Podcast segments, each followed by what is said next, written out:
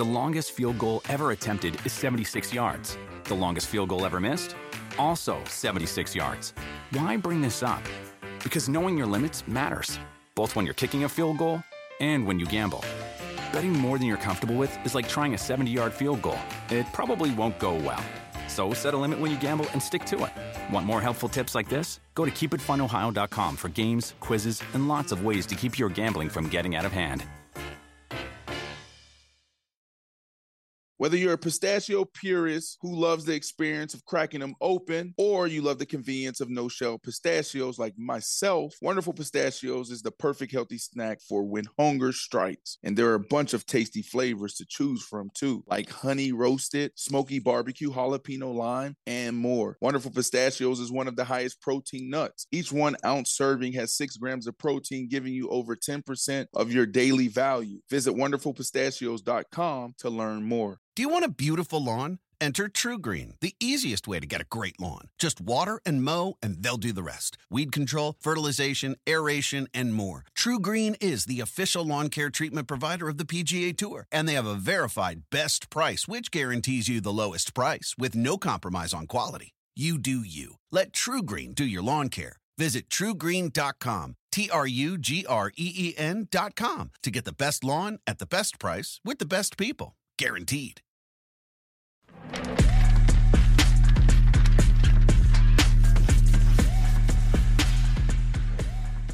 Good morning, everybody. Happy Monday. It's an extra happy Monday if you are part of Brandon's Broncos bandwagon, but we will get into that a little bit later in the show. It is not a happy Monday if you are part of his Aaron Rodgers returning to the Jets bandwagon, because the Jets did not have a good weekend, week 11, that is. We'll dive into all of that.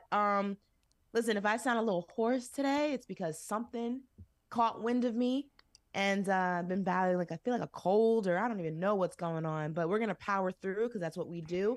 Brandon, what's going on with you?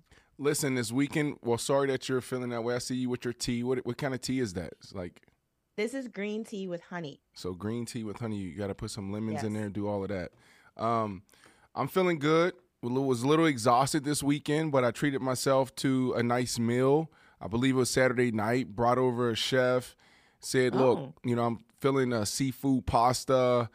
Make me a chocolate chip cookie and bring some ice cream for dessert.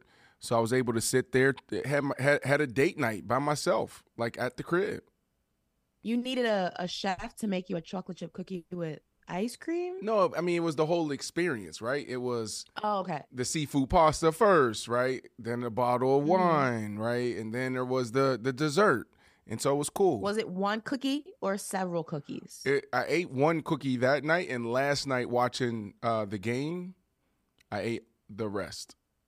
I ain't gonna tell you how many. Rest? No, a dozen? I so 11. It was a lot. It was a lot. I'm like, oh, this was not supposed to happen. Well, listen, but yes, the Broncos. Yes, I love what you said. You deemed it the Brandon's bandwagon. Broncos bandwagon. What did you say? No, the Brandon's Broncos bandwagon. Brandon's Broncos bandwagon. I was the first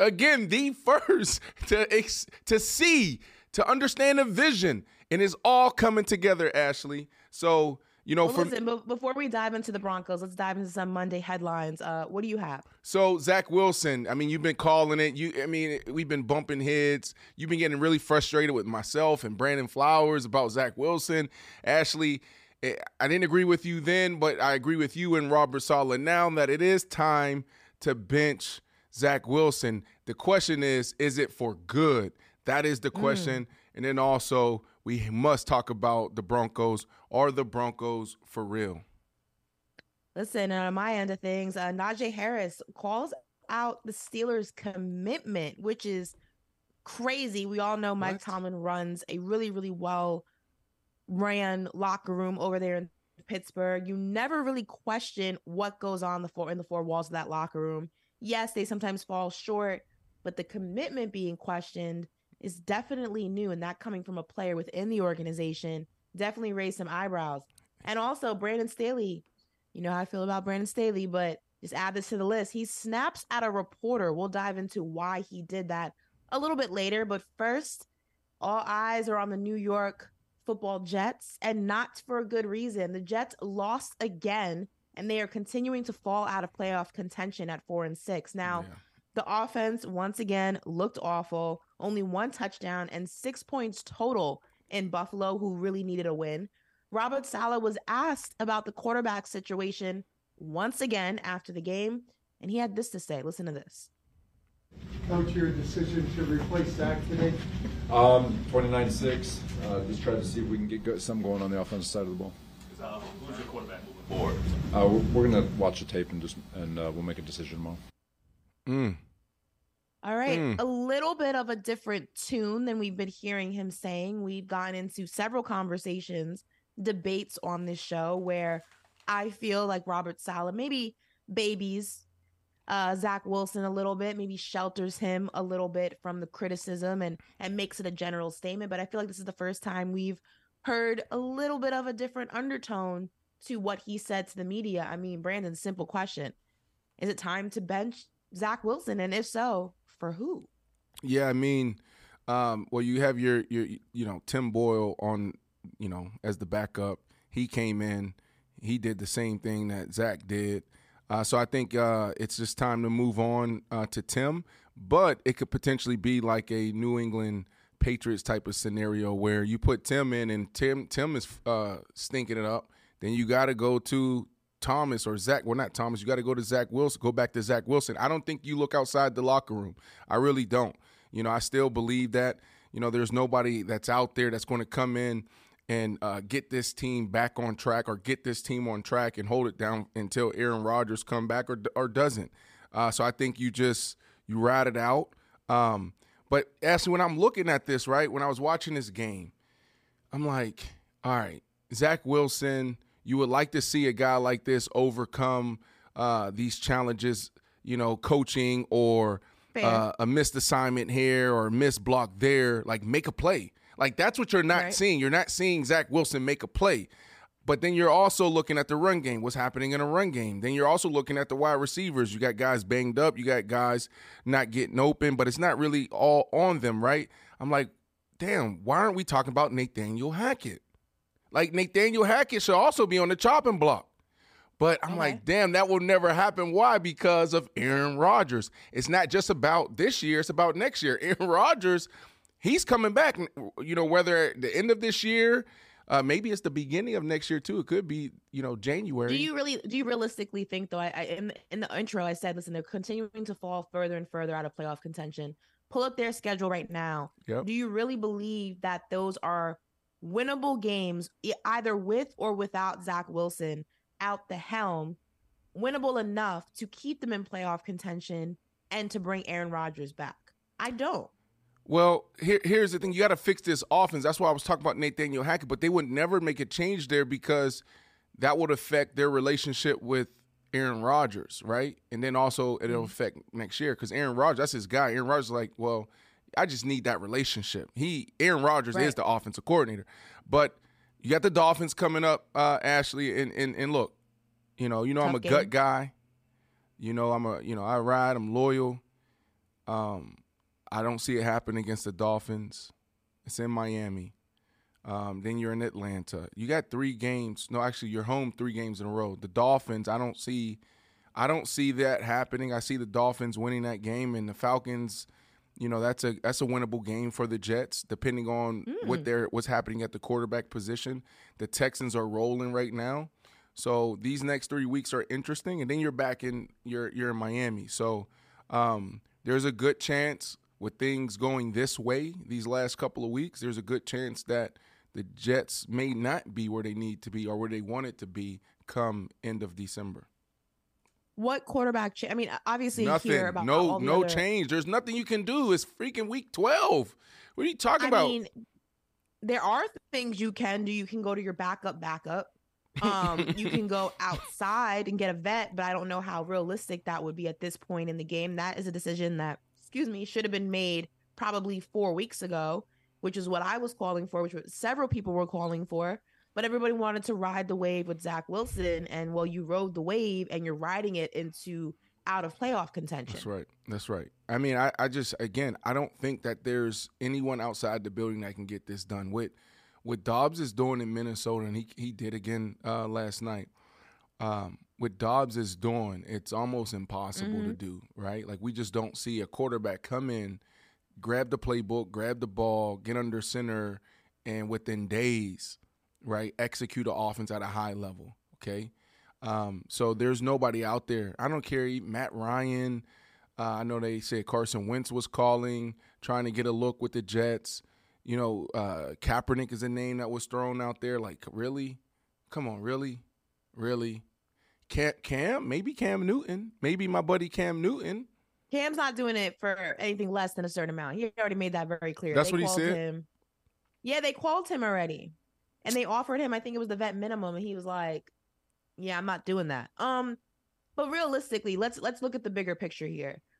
The issues of the offense aren't solely Zach Wilson. I think we can all agree on that, regardless of how you feel about Zach Wilson. So when Aaron Rodgers comes back, whenever that is, what changes need to be made to this offense so that Aaron Rodgers, Zach Wilson are drastically different quarterbacks, but similar situations can affect different quarterbacks regardless of how further ahead on the tiers they are, if we're talking offensive line, if we're talking lack of offensive weapons. So whenever Aaron Rodgers returns, what needs to be corrected about this offense to make his job easier? Nothing.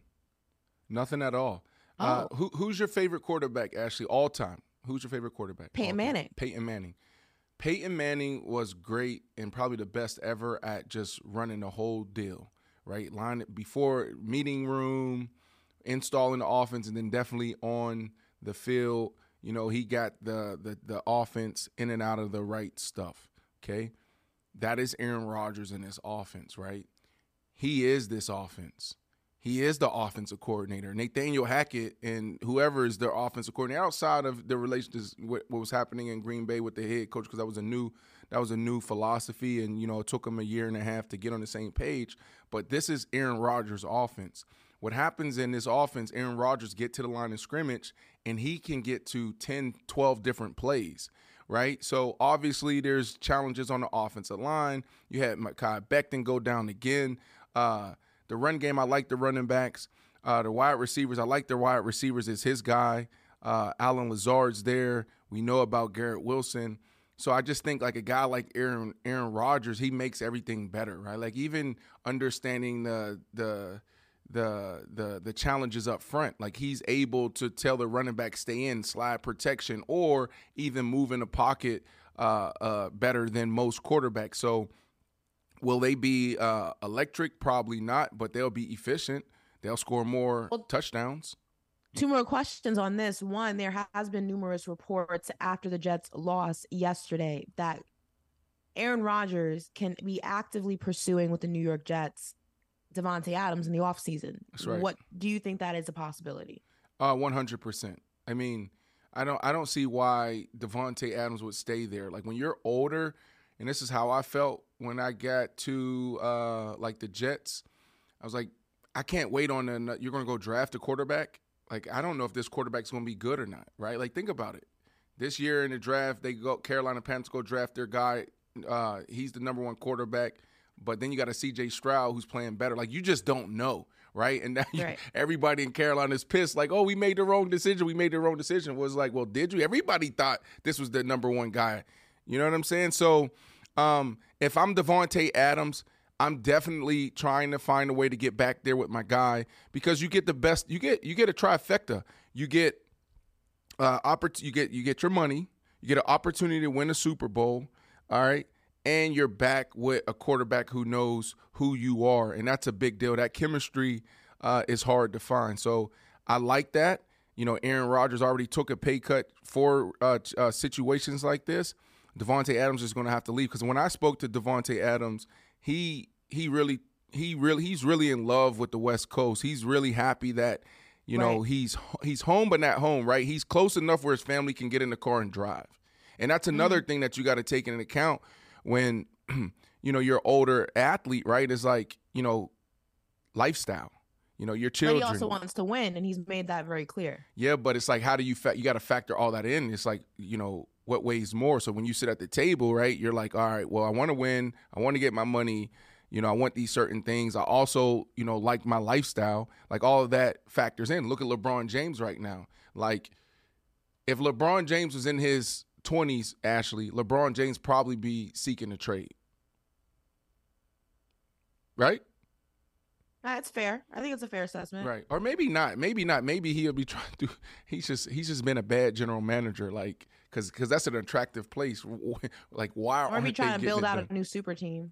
Right. That's right. Yeah, he's definitely not happy. If you're Davante Adams, you don't take the opportunity to reconnect with Aaron Rodgers on a team that a lot of people say, if Rodgers is at the quarterback position, this is a team that can go far and possibly win a Super Bowl. Remember when he got traded there, that was the whole rhetoric, was that this is the time the Jets are going to win a Super Bowl. So if you're Davante Adams, you take comfort and familiarity of being close to your family and an environment that you grew up in some way, shape, or form, over the possibility to reconnect with one of the greatest quarterbacks of all time and possibly win a Super Bowl. Right. So I think it definitely is a factor.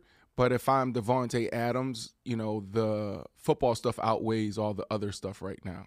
Right. And that's what I would say. So you move. Yeah, I would move. If I'm Davante Adams, I would move. And I'd be like, you know what? Got another 3 years or so, 4 years, whatever it is left at an extremely high level. Let me go get this done. And I can always move back to Vegas. I can always move back to Cali. Right. So, yeah, you definitely, because these opportunities don't come. I mean, these opportunities are about to be gone. You know, you'll never get this opportunity again. This isn't like traditional business where you can work until you're 50, 60, 70, 80 years old. You know, in your 30s, you're done. You're done. So go chase it while you're still in love with it, while you're still having fun with it. Go do it. And, you know, it's going to be interesting to see next year. It just sucks that, you know, Aaron Rodgers went down the way he did so quickly, because there was a lot of momentum, a lot of juju around this team. And so now, how do you regain that back and have that type of excitement going into, you know, next year? And you got to think about it. Other guys are going to be banged up. Other guys will be traded. Guys won't be brought back because of the cap situation. So it's going to be a different team. So will this defense even still be legendary? That's a big question. So then, last point on this, is the Jets season right now, week 11, going into week 12. Yeah. Is it a wash? Damn.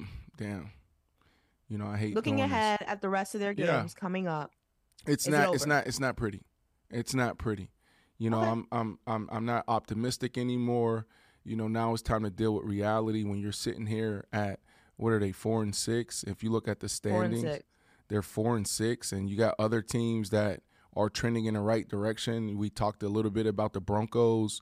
Are they the real deal or not? The Houston Texans, again, CJ Stroud overcomes a few interceptions, still gets it done. You know, the Cleveland Browns, who would have thought the Cleveland Browns and the young boy DTR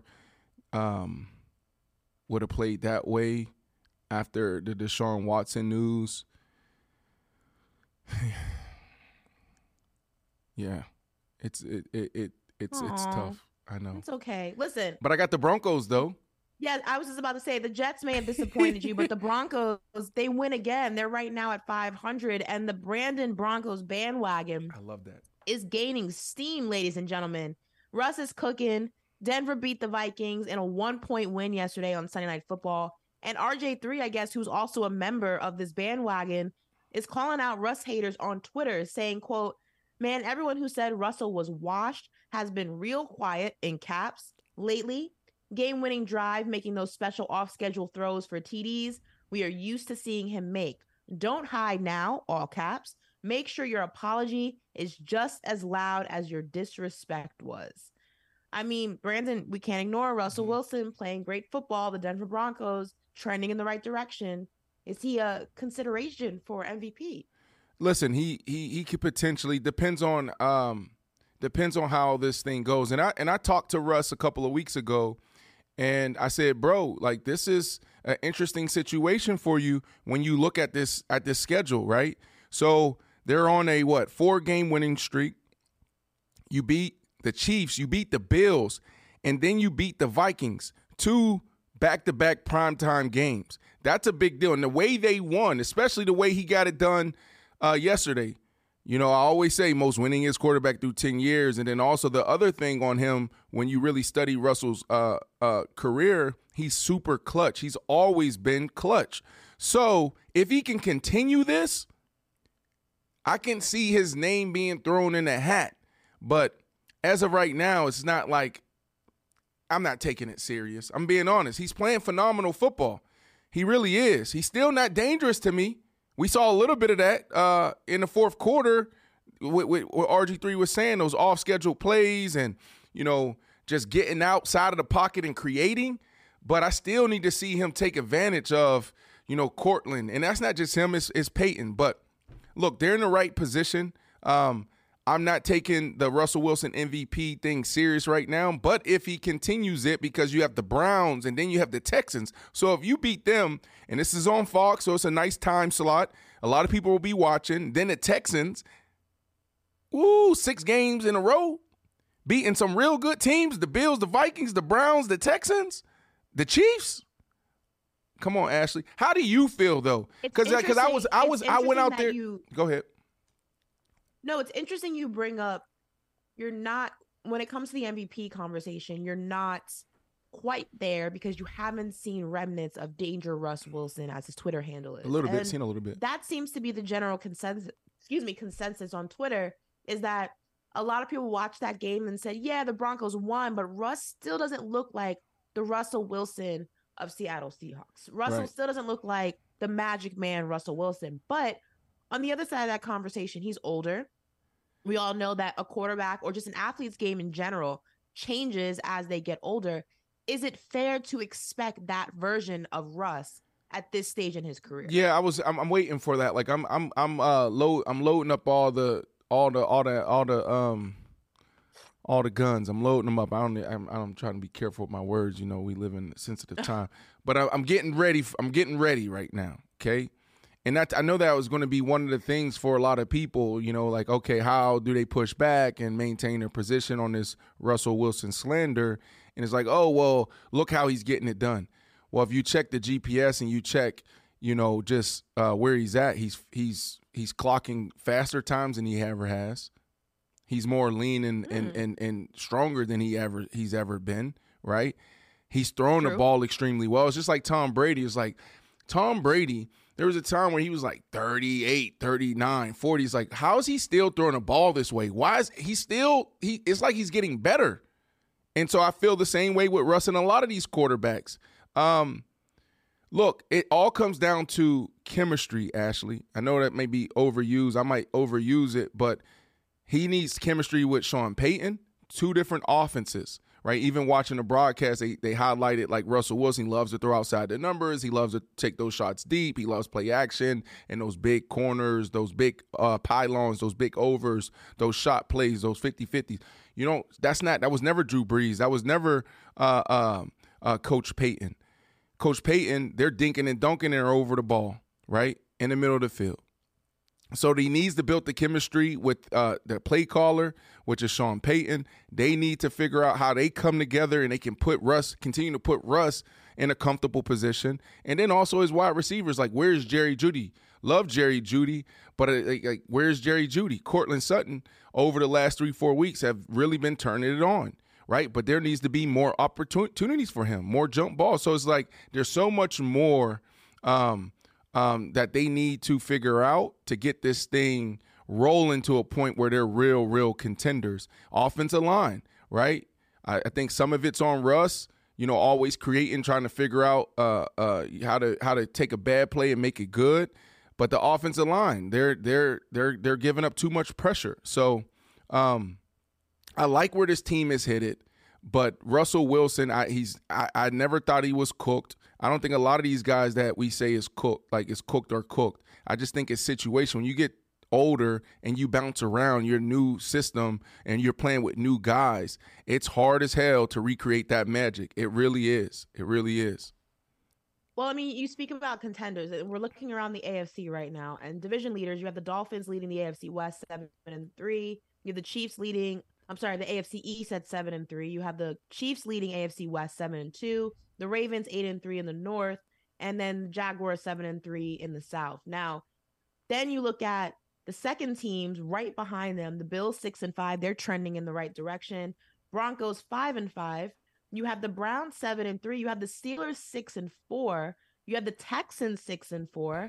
I mean, there's a lot of competition in the AFC for wild card seeding. We already kind of know who's going to win the division. I don't think the Broncos are going to knock out the Chiefs for the AFC West. You don't think so? And I feel like the rest of the divisions, outside of maybe the AFC East, where it can teeter between the Dolphins and the Bills, and honestly, even the AFC North, considering how the Browns are rolling right now, can teeter back and forth between the Ravens and the Browns. But I think outside of that, you kind of know who's going to walk away as a division leader. Seeing how just the AFC as a conference is playing out, do the Broncos make the playoffs? Yes. They make the playoffs, especially when Joe Burrow went down. I said, holy crap. Right, because that's what we always talk about. The Bengals are out of contention. Yeah, you just got to keep, and we still don't know even in that situation, right? Like we don't know how they're going to respond to Joe Burrow coming out, because they got a defense. I love their defensive coordinator, and I like their defense, right? And they got playmakers, so we don't know that, but the chances of them being able to maintain and hold it together without Joe B is going to be tough. So when you think about things like that, right? You just never know. Like, in the same thing with the Steelers, like, what's going to happen with the Steelers? Can this offense get on track? Are they good enough? So I think the Broncos, I don't even think they back into the playoffs. I think this is a team that I said, like, who are the dark horses? Who are the 2 to 3 teams that come out of nowhere? And they're in prime position. I like the matchup against the Browns. I really do. Is DTR going to come out and be phenomenal again? He came in with a lot of momentum, a lot of energy. Can he maintain that against a thriving Broncos defense? The Texans, it's going to be a really good game. That's a game where we're really going to see who the Broncos are, right? Like, come on, Russ and the guys, they got to really make plays from start to finish. I like them against the Chargers. The Lions will be another good game. And then you're playing against the Patriots. And then back against the Chargers and the Raiders, they may lose one more game. That's it. The Broncos lose one more game, and that's it. Mm. They go into the playoffs as the hottest team in football. Well, speaking of the Steelers, let's dive into that a little bit, because they only scored 10 points in a loss to DTR, the backup quarterback, Dorian Thompson-Robinson for the Cleveland Browns. And Pittsburgh has one of the worst offenses in the league, and that's absolutely mind-blowing considering they're sitting at 6-4 with the same home record as the Baltimore Ravens. And running back Najee Harris is not happy at all. He had this to say. Listen to this. There's just a lot of stuff that just goes around that just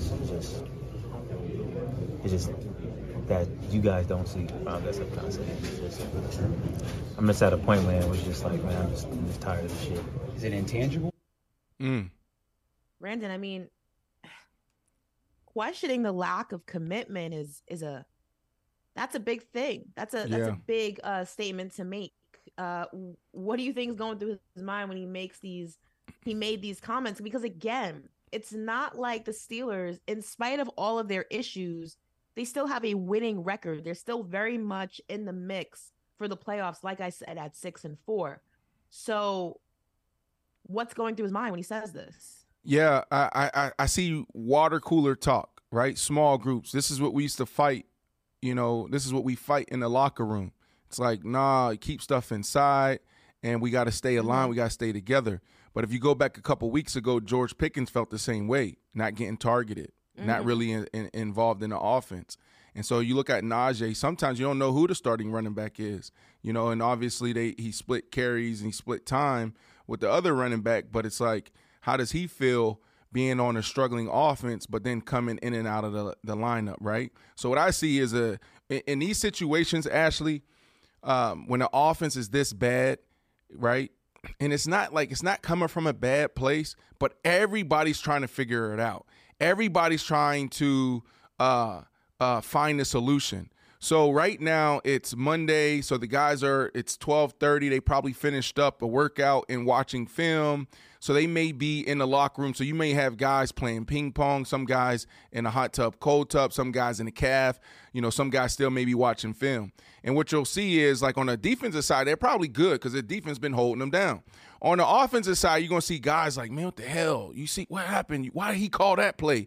Or, damn, do you think we need to? Is he the guy? Is this really going to be our quarterback? Like, Kenny is, you know, we were high on Kenny last year. What happened to him? So that's the talk and the conversation that's happened. And that's when you see teams, you know, really go left. This is a tale right here. This is a team to watch that could potentially go left. When you're talking like this, oh my goodness. Shit, you can just implode. I mean, you said two things that I want to address. First and foremost, you know, water cooler, locker room talk. I mean, what does Coach Tomlin do in a situation like this so it's not an issue in the locker room? Because you calling out the commitment of the team, yes, it wasn't specific, but it was so general that you could be talking about anybody. You could be referring to anybody. Yeah. And now you walk into that locker room and guys are looking at you like, oh, you think I'm not here to ball out? You think I'm not taking this seriously? Like, because you don't know who he was referring to. Right. And you don't know how many of them, how many of his peers, his teammates he was referring to. So how does Mike Tomlin prevent this from being an issue? Because again, 6-4 is still very much in the mix in the AFC. Oh, for sure. You bench him. You call him out publicly. You definitely bench him. He's already had a conversation with him. For sure. See, this is why Mike Tomlin has never lost, had a losing season. Okay? So, Ashley, Thanksgiving is a couple days away, and I said, and a lot of guys say, post-Thanksgiving is when real football starts. We're in week 11. It's enough football, it's enough anxiety, enough stress. Your body's hurting. Right? Your head is hurting. You're trying to figure out all this stuff. The media, you hear all the noise. This player sucked. That player sucked. This team. It's just a lot. And it's hard to articulate it and hard to talk about it. Now we're sitting here. The Pittsburgh Steelers, they come in with a lot of hope. You're playing against the Browns with no Deshaun Watson, which is not like a big thing because he hasn't been playing great, you know, or phenomenal. But it's like we're playing against this young rookie, a rookie, DTR. Who is this kid? And then you lose 13-10. The defense holds up their end of the bargain again. And offense, you can only put up 10. Now, it is the best defense in football or close to it. But it's like it's frustrating. So now that water cooler stuff that we just talked about, this is where Coach Tomlin got to be great because the weak coaches and the weak organizations, when the players start talking like this, this is a sign that this is not good. We got to fix it. This is when they can go left, Ashley. This is when they can go to a Bengals team without Joe Burrow and lose. Kyler Murray in 2 weeks. Kyler Murray, the human joystick turned on. They lost, but you know what I'm saying? What can Kyler Murray do there, right? And so this is where Mike T comes in, and, you know, he already had the conversation with him, I'm confident, privately, and he's probably going to say something to let everybody know externally. That's an extreme jump. You don't think so? No, it's not, because you got to think about it. If you don't send the right message to him and everybody else in the locker room, this is when you go from 6-4 to 6-6 to 6-7, and now you're not in a strong position. This is where great coaches thrive. This is why Mike T is Mike T. Watch, Mike T is going to say something. Someone's going to ask him a question today, and watch his response. This is where he thrives. The weak coaches, they get up there and like, and then now everybody in the locker room, they're going to start talking, you know? And then it just breaks down the integrity of the entire locker room and everything you're trying to do. I think I'm not concerned about this because it's Mike Tomlin, but I am concerned about this offense. I don't think there's any fixing this offense right now. Like, you're week 12 and speaking of the offense, you mentioned something that is possible, another conversation happening in the locker room, and that's conversation around Kenny Pickett. Is he capable of being the Steelers franchise quarterback? So with what you have seen so far, and again, not putting all the blame on Pickett, there's a lot of issues with the offense, the worst in the NFL, so that's not just a singular blame on the quarterback. But from what you have seen, in spite of the situation that he is in, is he the franchise quarterback for the Pittsburgh Steelers? Ashley, you might not like this. We talked about it before in other scenarios. I just don't know who Matt Canada is. Their offensive coordinator, right? Like we talked about him as well. We went through, you know, his history and where he was before he got here. You know, did some things in college. I mean, was the offensive coordinator 1 year for the Steelers, then went back to quarterbacks coach or whatever. It's like an interesting trajectory, interesting career. But I'm not, like, he ain't a name that stands out in the league, right? So I say all that because we seen flashes of greatness of or really good play from this kid last year. And even at time, there's been a play or two, you know, this year. And so I don't know. I don't think we can answer that until he has the right coach. And I don't think they have the right coach, because there's no way in hell. Okay, you got Najee Harris, who's frustrated. You got the receiver. I told you. I said he's starting to become my favorite wide receiver, right? So, like, how do we not get this kid going? All you got to do is just drop back, close your eyes, and throw it up to him. It's easy. Coach, let's go all right. Let's go scat protection, and let's go all go. I don't care what the defense is, just throw it to him. Just throw it to him. It's that simple. This kid is that good. George Pickens is that good. 3 TDs? Are you kidding me? 37 receptions? Are you kidding me? What? How? This is unbelievable. I'm looking at his stats now, and I'm like getting even frustrated looking at George Pickens. Ashley, hold on. Let me stay here for a quick second.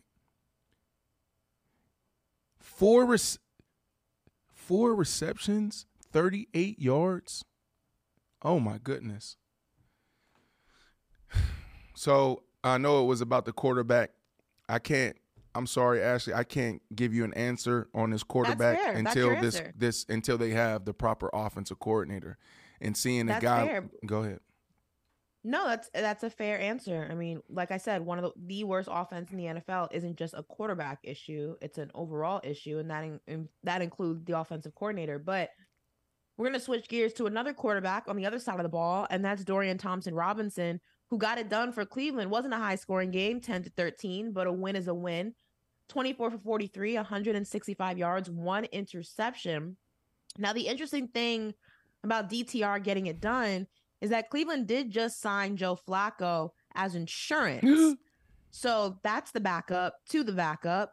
But I think the biggest question is are the Browns still a threat without Deshaun? Now, when we had this conversation a few days ago, I said, look, I feel like this team has been winning in spite of Deshaun because he's been so in and out of the roster. You did. That this is their norm. It's not like this is a team that has had their quarterback consistently since week one. This is all they know. Now they're scrambling and trying to figure it out. They've been doing this all season, so this is their norm. Deshaun being in the roster is not their norm. I feel like they're going to be just fine. Right. Especially the way the kid played, you know, was impressive. And I agree with you, Ashley. You know, I do think that they will be okay. I don't have them as contenders. But when you have a defense like that and a smart head coach / offensive coordinator, you're going to be able to maintain. I was around this kid. Remember when I came back from that 7-on-7 tournament where I was so impressed with Aaron Rodgers? Like, oh, my goodness, he threw that right. No-look. Go ball, blah, blah, blah, blah, blah. Well, he was also there. And Will Levis was there, right? Josh Allen was there. There was Ritter was there. All these quarterbacks was there. And he was one of those guys that impressed me because it was 7-on-7. But the way he operated and ran his team, just 7-on-7 teams, just friendly, right? Nonprofit charity work. But he was so focused on his process. He was so focused on winning. Like, he was so impressive to me. So I'm not surprised that he went out there and had success. So It's going to be fun to watch and see what he does next week. They have the Denver Broncos going against a top defense. So hopefully, which he will, Coach Stefanski will put him in position to be successful. He don't need to do much. All right. Well, we're going to switch gears now to a coach that if he's not on the hot seat, he should be on the hot seat. He's been on my hot seat since this time last season, and that's Brandon Staley. Because he got hot at a reporter after the Chargers defense once again gets torched in the clutch, this time in Green Bay. Now, Staley was asked about the underperforming defense after the game, and he wasn't pleased. Listen to this. We got to bring this group together and do it consistently, okay? And that's where it's at. So you can stop asking that question, okay? I'm going to be calling the defenses, okay? So we're clear. So you don't have to ask that again. And that right there is the problem. Boo, tomato, tomato, tomato. So just stop asking that question. Okay, I'm going to be calling the defenses. Okay, so we're clear. How many times do you have to see that whatever it is that you're doing is not working to realize that maybe you should, A, step away from it, or B, you're just not the coach for this team? I have said time and time again, and I said prior to the season starting, that I believe when the Chargers win, it will be in spite of Coach Staley. I don't know how he still has a head coaching job for this team. He has shown time and time again he is not the coach for the talent on this roster. And there's a lot of talent. Nobody can say that this is not a talented football team. Just look at their roster, look at their quarterback. The fact that they are not in a better position, yes, there's things that you can go ahead and point out. And this is shortcomings in the defense, shortcomings in the offense. Yes. A big chunk of it is this guy right here. And I do not understand how many more shortcomings he has to produce for you to say, this is not the guy who should be leading this football team. This is not the guy who should be calling our plays. Right. It is crazy to me that he still has a job. Well, Ashley, he can still call the plays, because calling the plays puts you at the coordinator role, and he shouldn't be doing that either. No, I like him as a coordinator. I think he's a hell of a coordinator, really good. But I'm with you now. You've been saying it for a year. Actually, I don't think he has much longer. I don't know if Dean Spanos, the owner of the Chargers, fire him, before the year's out. But I just can't see them moving forward with him as head coach. Another letdown. He has everything. Like, what else do you need? Right. You have an elite quarterback. We paid him. You have a handful of wide receivers. We drafted another one. You got a Swiss Army knife at running back, Eckler. Right, Austin Eckler. You got two all-pro defensive ends. You got a Pro Bowler safety. You got two good corners. Like, what else do you need? So I'll be shocked if I wouldn't be shocked if he finishes this year out, but I will be shocked if he's the coach next year. I don't know if there's anything he can do to save his job. Like, I mean, well, a name that's been thrown in the mix recently. Don't say Josh McDaniels.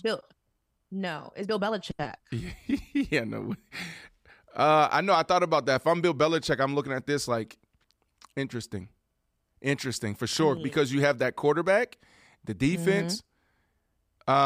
This is really interesting. Now, for Bill, the thing with Bill though is like control. Bill's not just a head coach. Bill's not gonna go anywhere where he's not running the whole show. You got to think about how he's been able to build the Patriots and have so much success and sustain success. He controls everything. Kraft gets out the way. I don't know how Spanos is. I don't know if he's that guy that wants to be involved in, or if he's going to say, we're going to have a traditional general manager, you're just going to be the coach. That wouldn't work for Bill Belichick. What will work for Bill Belichick, though, is those guys that he has in that locker room. That's a Super Bowl team with Bill Belichick. And then all the conversations. Do you think, though, that Bill Belichick still is that much of a control freak at this stage in his career? I don't even think it's a control freak. It's just like, it works. I just say that for lack of a better terminology. Yes, he has to be. Do you think that he really wants at this stage in his career to have his hands in so many different pots. Yes. Within the organization. Yes, he wants to win. He wants to win, absolutely. Bill does a great job. Now, let's not get it twisted. Now, the general managers that he's had and some of the personnel people that he's had is gone on and run other organizations. Like, they do a hell of a job. Like, they're really good. But it's Bill's process. Bill has the ultimate say. And that's what it comes down to, is Bill having the right people around him that he can trust, and then also and the power to be able to say, no, this is what we're going to do, right? So, yeah, it works for Bill. Why him giving that up? It's almost like a player like trying to change his ways. Like, you can't be, Steph Curry and play the way you play, and then all of a sudden say, I'm going to be a traditional point guard. That shit ain't going to work. It ain't going to work for Bill Belichick either. Oh, now I'm just going to focus on coaching? No, absolutely not. But we also got to understand Bill always had phenomenal people around him. That's what he does. He sees around the corner before everybody else does. What I mean by that, situational football. He took situational football to a whole nother level. He was the first to have somebody in the box tell him, here's the scenario, here are the percentages. The percentages says do this. Right. So, I see Bill Belichick maintaining that. And it's going to be an interesting offseason. You think he gets traded or you think he gets fired? I think he gets traded. Oh, or do you think he stays? What's the chances of him staying? In New England? No way. Why would he? It's a dead end. You know what I mean? There's nothing left for him to do. I think that the writing's on the wall. He sees the writing on the wall. I just think that his tenure in New England has come to an end, but I still think he is still one of the best coaches currently in the NFL, right, in the right situation. I just don't think that New England at this point in time is any longer the right situation for him. Right. But we shall see. Listen, I think Josh McDaniels may be the head coach there. It makes so much sense for them, but it doesn't make sense at all. Like, I don't know. My gut says, like, him leaving before he took the Raiders gig, he was named the head coach of the Indianapolis Colts. Built the staff. The staff was already there working, watching film, prepping, and then he backed out of it. And I feel like at the last minute, Robert Kraft just said, why? What are you doing? Bill's going to be gone here in a couple years. He may be retiring. He's older. Who knows? Like, you're the predecessor. Mm-hmm. Familiarity, right? Like, who knows? Like, the Patriot way. He is the Patriot way as well, right? So Robert Kraft, you go out there and you go bring in somebody else. It's like you got to start all over and build the culture and, realign. I don't know. I can see a Josh McDaniels taking over there, and it sounds so crazy. Well, we shall see, but we don't need to see is how about them Cowboys, because Dallas made it look very easy in Carolina against the rebuilding Panthers, as they should have. I mean, let's be honest, they should have blown them out, which is exactly what they did. Micah Parsons reminds everybody why he is the most complete defensive player in football in that game. 2.5 sacks to lead the defense that made life miserable for poor Bryce Young. Here's Parsons after the game. It's just all about domination. Last week they did a great job, took me out of my game a little bit, and people just felt like I was slowing down, and I had to really put that nose to the side. All right, listen, over the last couple of weeks, Brandon, Dak Prescott, rightfully so, has gained a lot of steam in the MVP conversation in the race. But is it actually Micah Parsons who deserves MVP consideration? We haven't seen this since, LT, but is it time that we see it again? Where is he at right now? Listen, I'm all for a non-quarterback winning this award.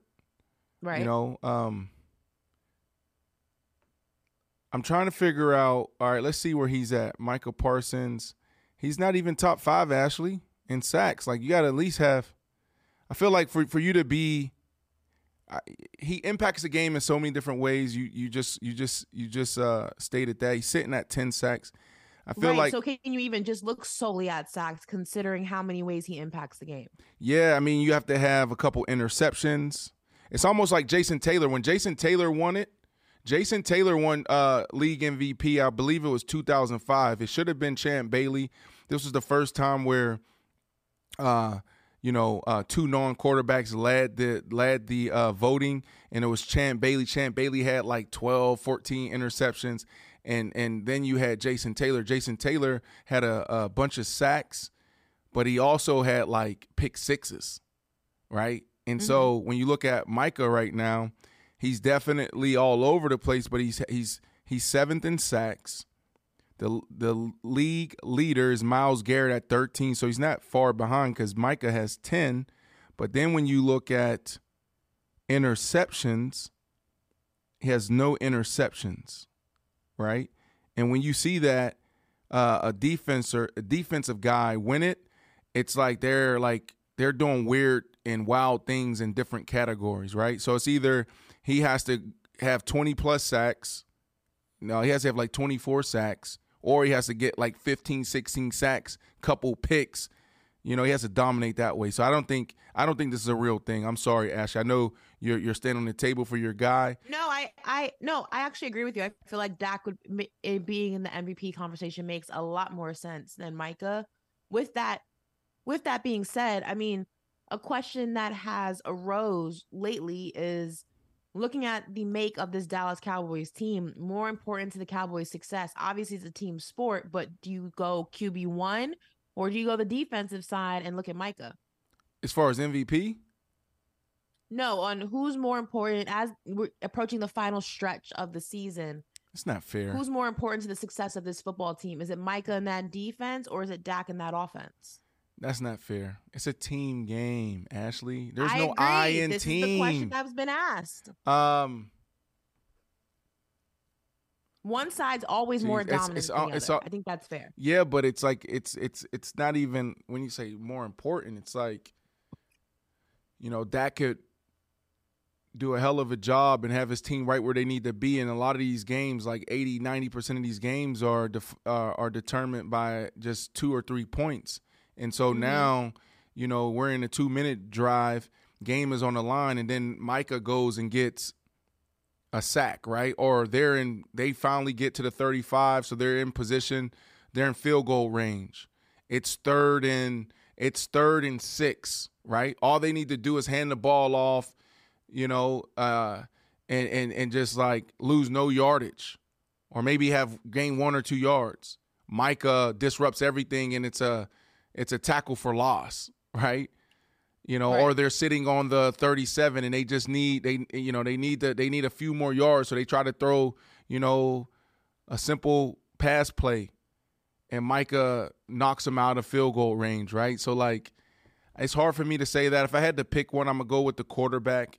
Right. Because you defensively, you know, you'll lose a lot, but you can overcome that.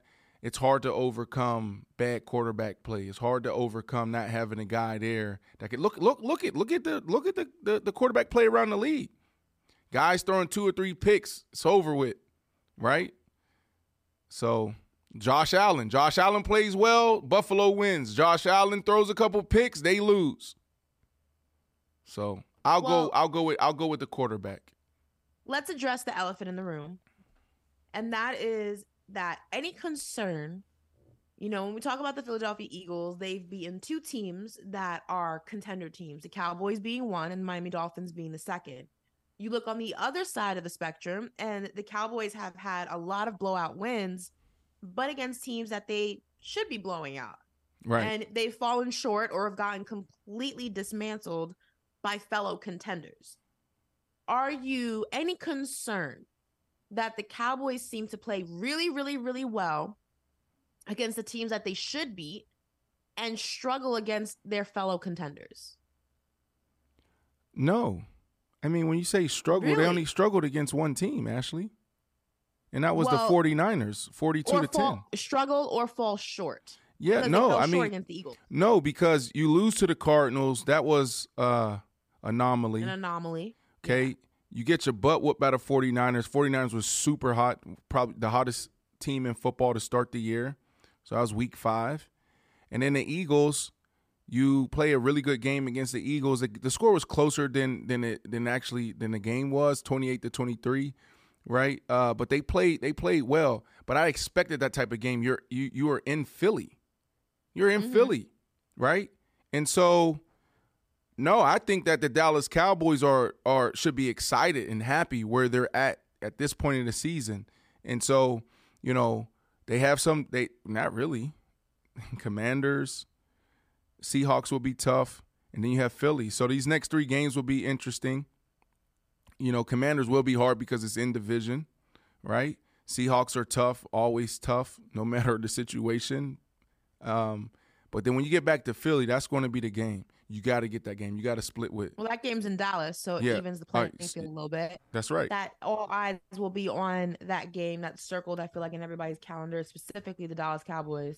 The longest field goal ever attempted is 76 yards. The longest field goal ever missed? Also 76 yards. Why bring this up? Because knowing your limits matters, both when you're kicking a field goal and when you gamble. Betting more than you're comfortable with is like trying a 70-yard field goal. It probably won't go well. So set a limit when you gamble and stick to it. Want more helpful tips like this? Go to keepitfunohio.com for games, quizzes, and lots of ways to keep your gambling from getting out of hand. Do you want a beautiful lawn? Enter True Green, the easiest way to get a great lawn. Just water and mow, and they'll do the rest. Weed control, fertilization, aeration, and more. True Green is the official lawn care treatment provider of the PGA Tour, and they have a verified best price, which guarantees you the lowest price with no compromise on quality. You do you. Let True Green do your lawn care. Visit truegreen.com, TRUGREEN.com, to get the best lawn at the best price with the best people. Guaranteed. Cheers to a great day and this ice-cold Corona. You know what would make this day even better? My grandma's carne asada. Throw in some music. We can watch the game. Or we could keep it simple. Corona, la vida más fina. Get your Corona at ordercorona.com. Relax responsibly. Corona Extra Beer, imported by Crown Imports, Chicago, Illinois.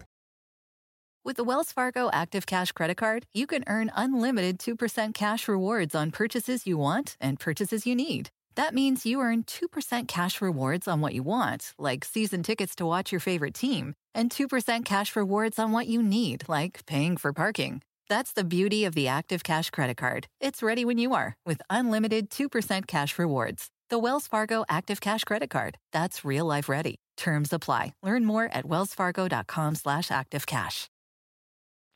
Before we move on and talk some more football, you're going on tour soon.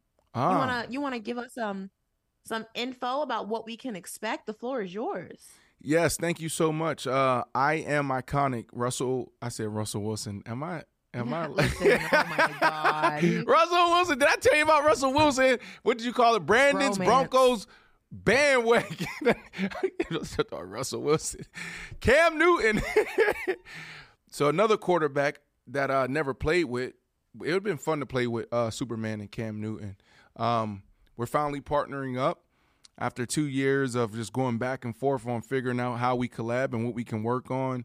We decided to start with this tour. There's a few cities that we're starting out with, and then after the Super Bowl, we may have a bigger announcement. But we're starting with Chicago, and it's so funny because we're always like, we always bring the football conversation into business, and we're like, we got to start fast, right? Like this is it. Like we can't be thinking about the Super Bowl if the first game isn't right. Chicago, we got to get it right. So what to expect, it's our show live. Like Cam's been in his bag the last couple of months. I've been chilling. But, you know, all his interviews, everything that he's been doing and the things that we've done as well in the past, bringing those two worlds together, live food, drinks.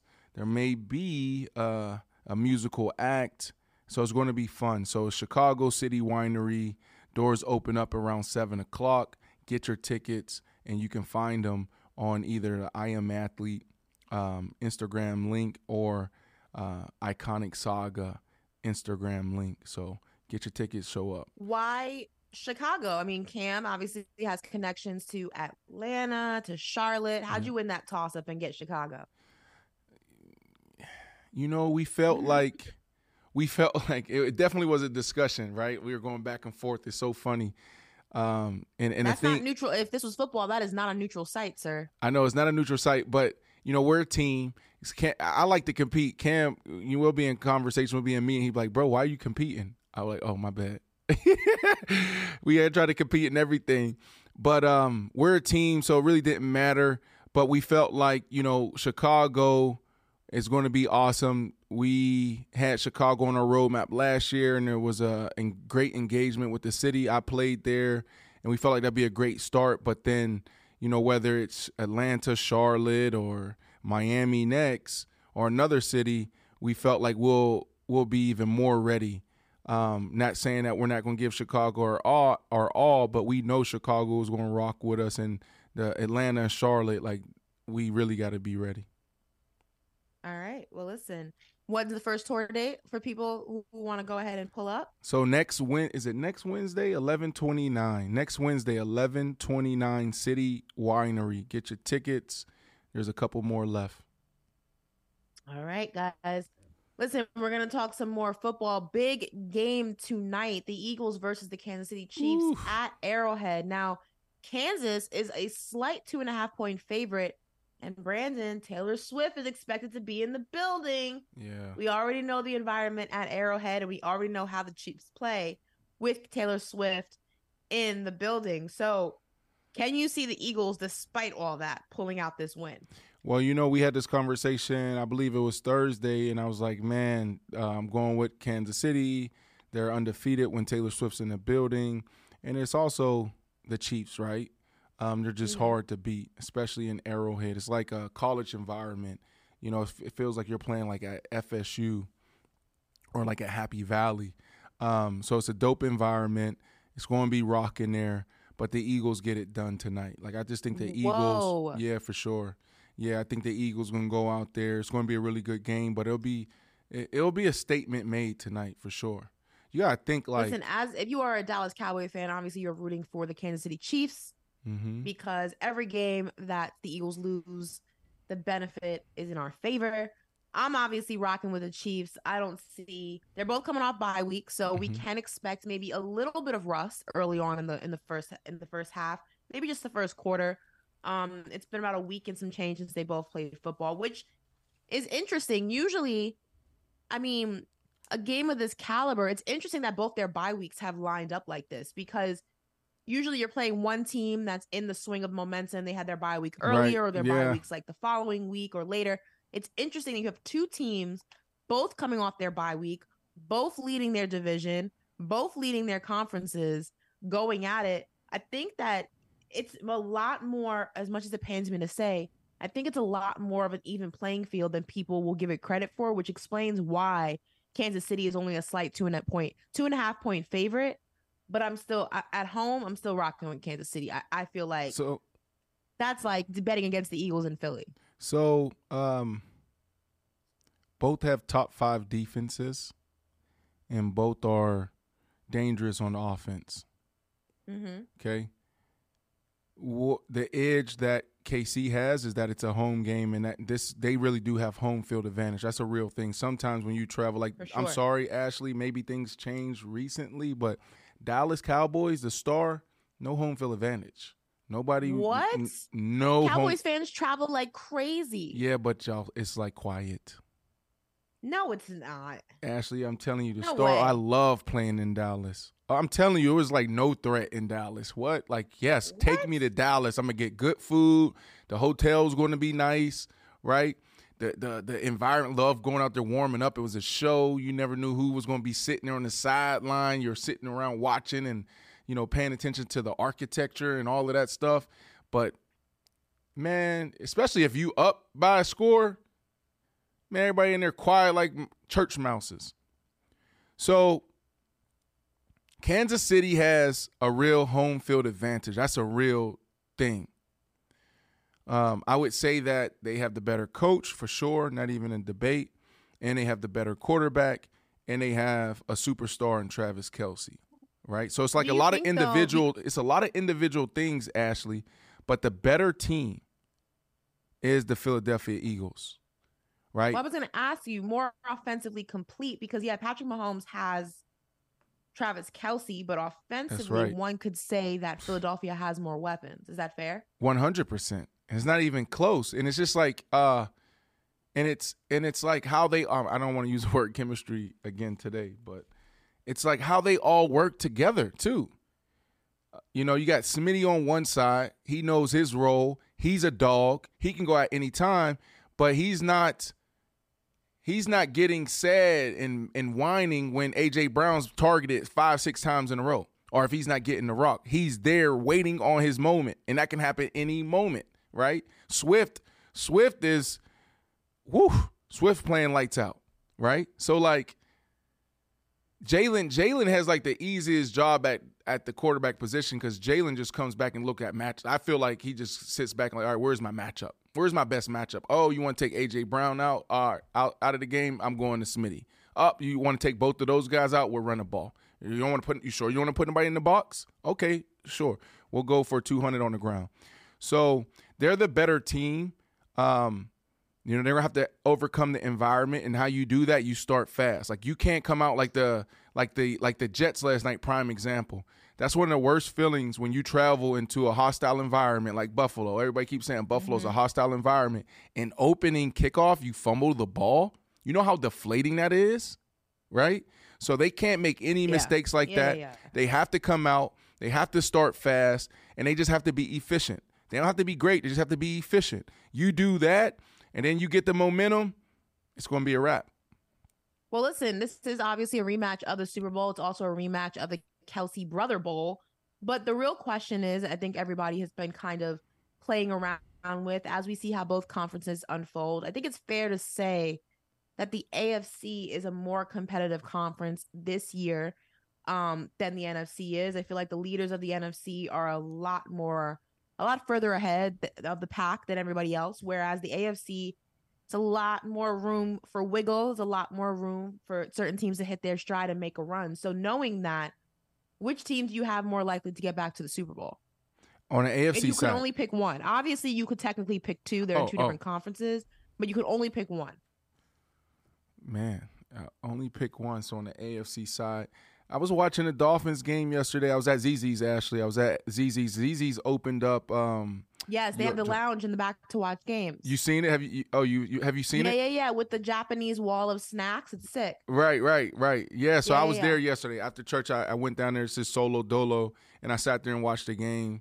And I wish there were more seats, though. Don't you feel like it's a little small? No, it's intimate. I love it. Just. Yeah, but I feel like, I mean, maybe if you know the people in the room, I just feel like I'm kind of close to people that I don't necessarily know. Like, it's not that many seats. It's like 25, 30 seats. Yeah, it's not it's very small. And if it's packed, I can see how it'd be uncomfortable.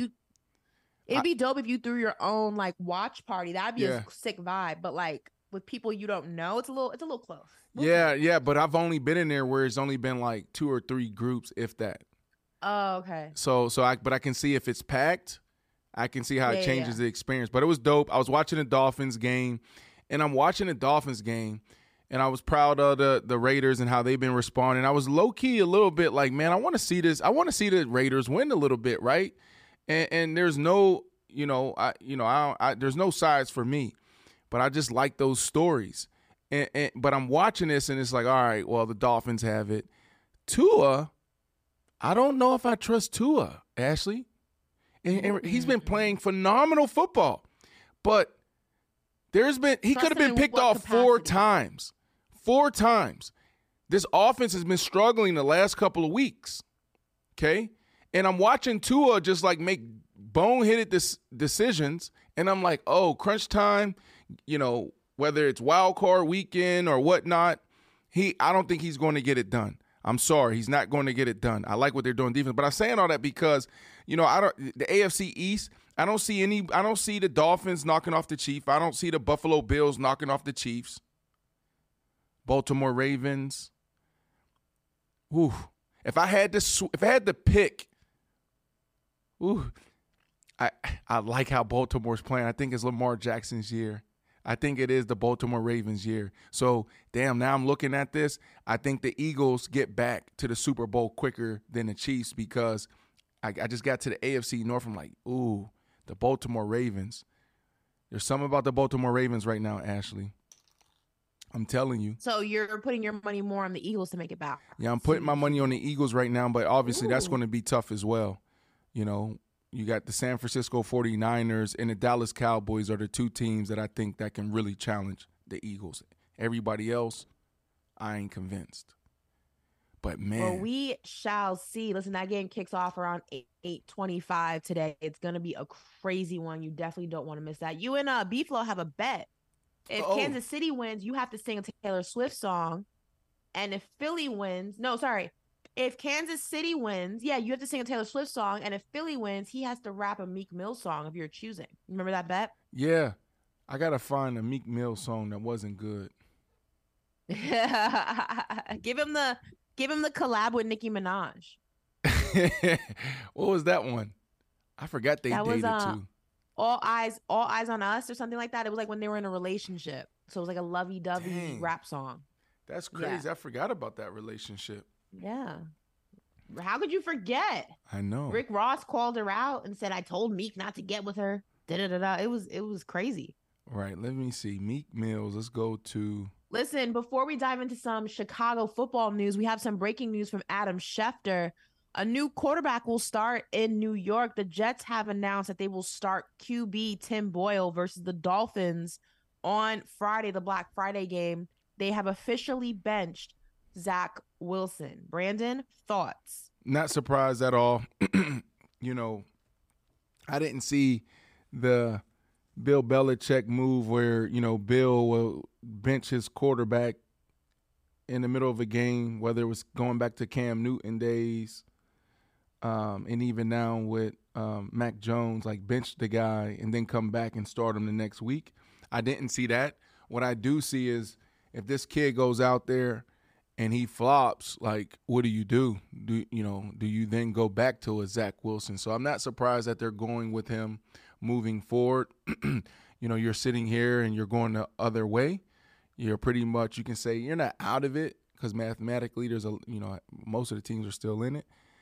But you gotta do something. You gotta do something, and we'll see what this kid has. I'm just glad that they didn't go with the other kid. What was the one? Let me go to the Jets right now.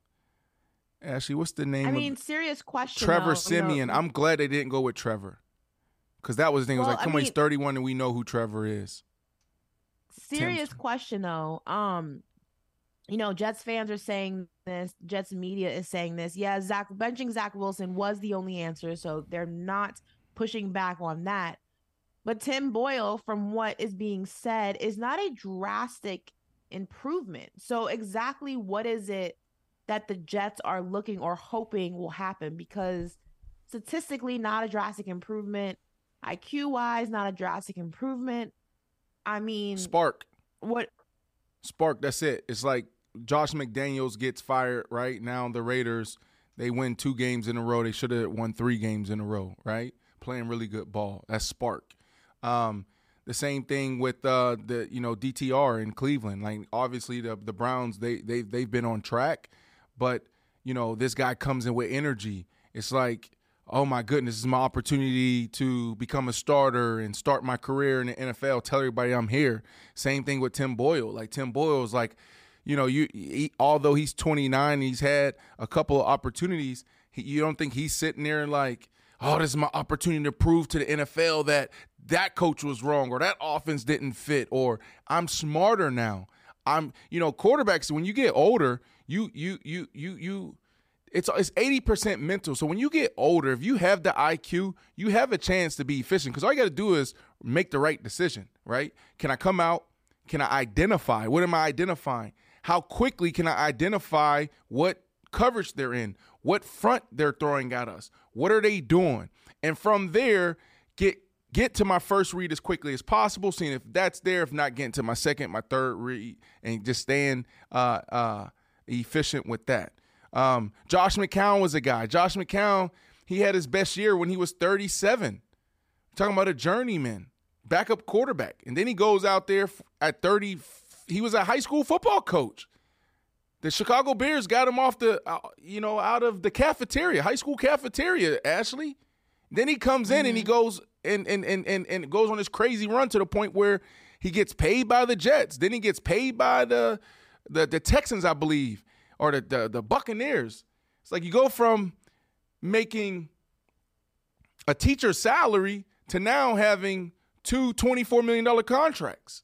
So I say all that to say that Tim Boyle, right, sitting there at 29, it's like, oh, the game has slowed down for me. I've sat on the side. I've held the clipboard, right? This is my moment to go out there to show them that I can, you know, run this offense.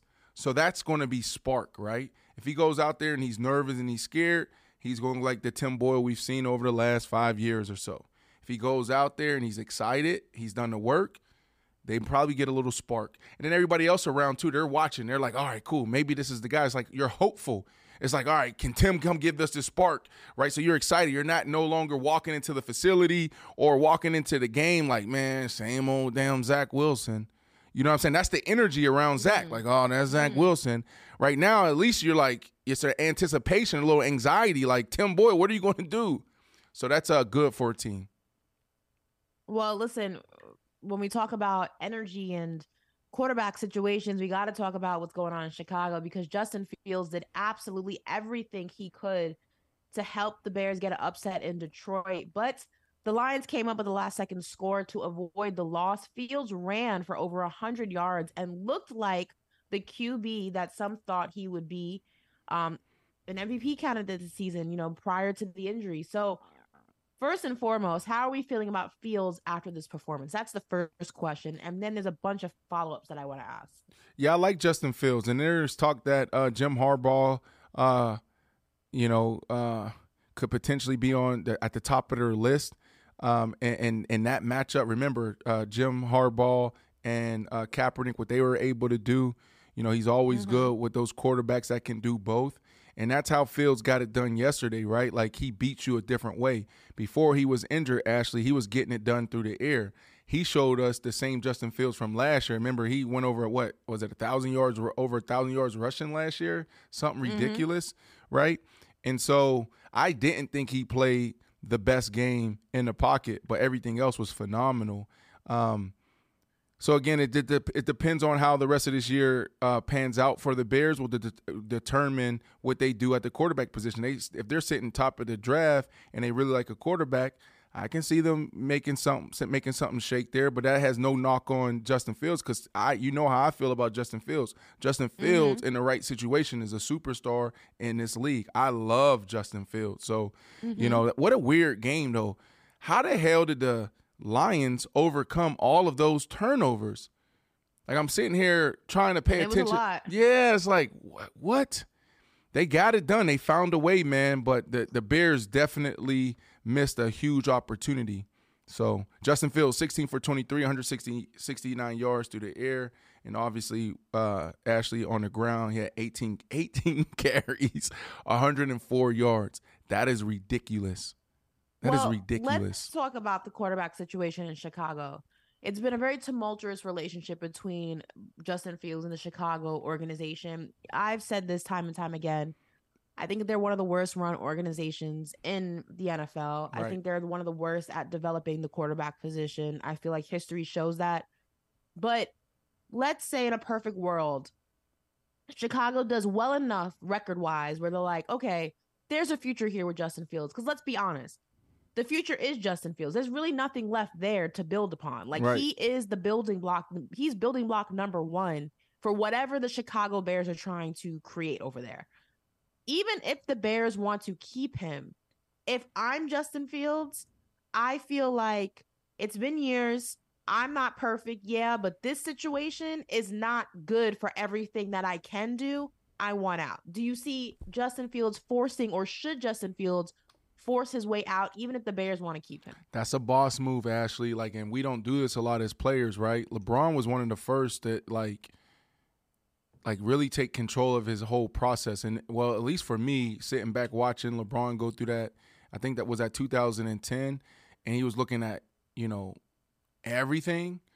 You know, who am I playing with? Who's the coach? Who's the general manager? What city am I living in? You know, I want my money and I want an opportunity to win.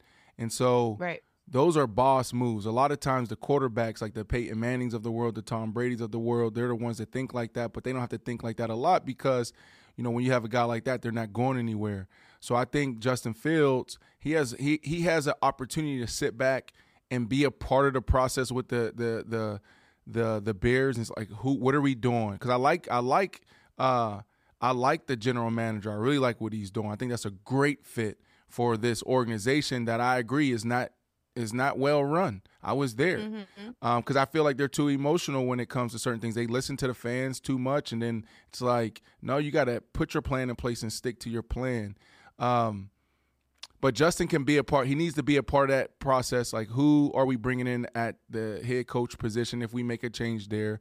Offensively, you know, we got to create this together. Like, I want to feel comfortable. Anytime a quarterback's in his head the way he was at the beginning of the year, you're going to get bad results.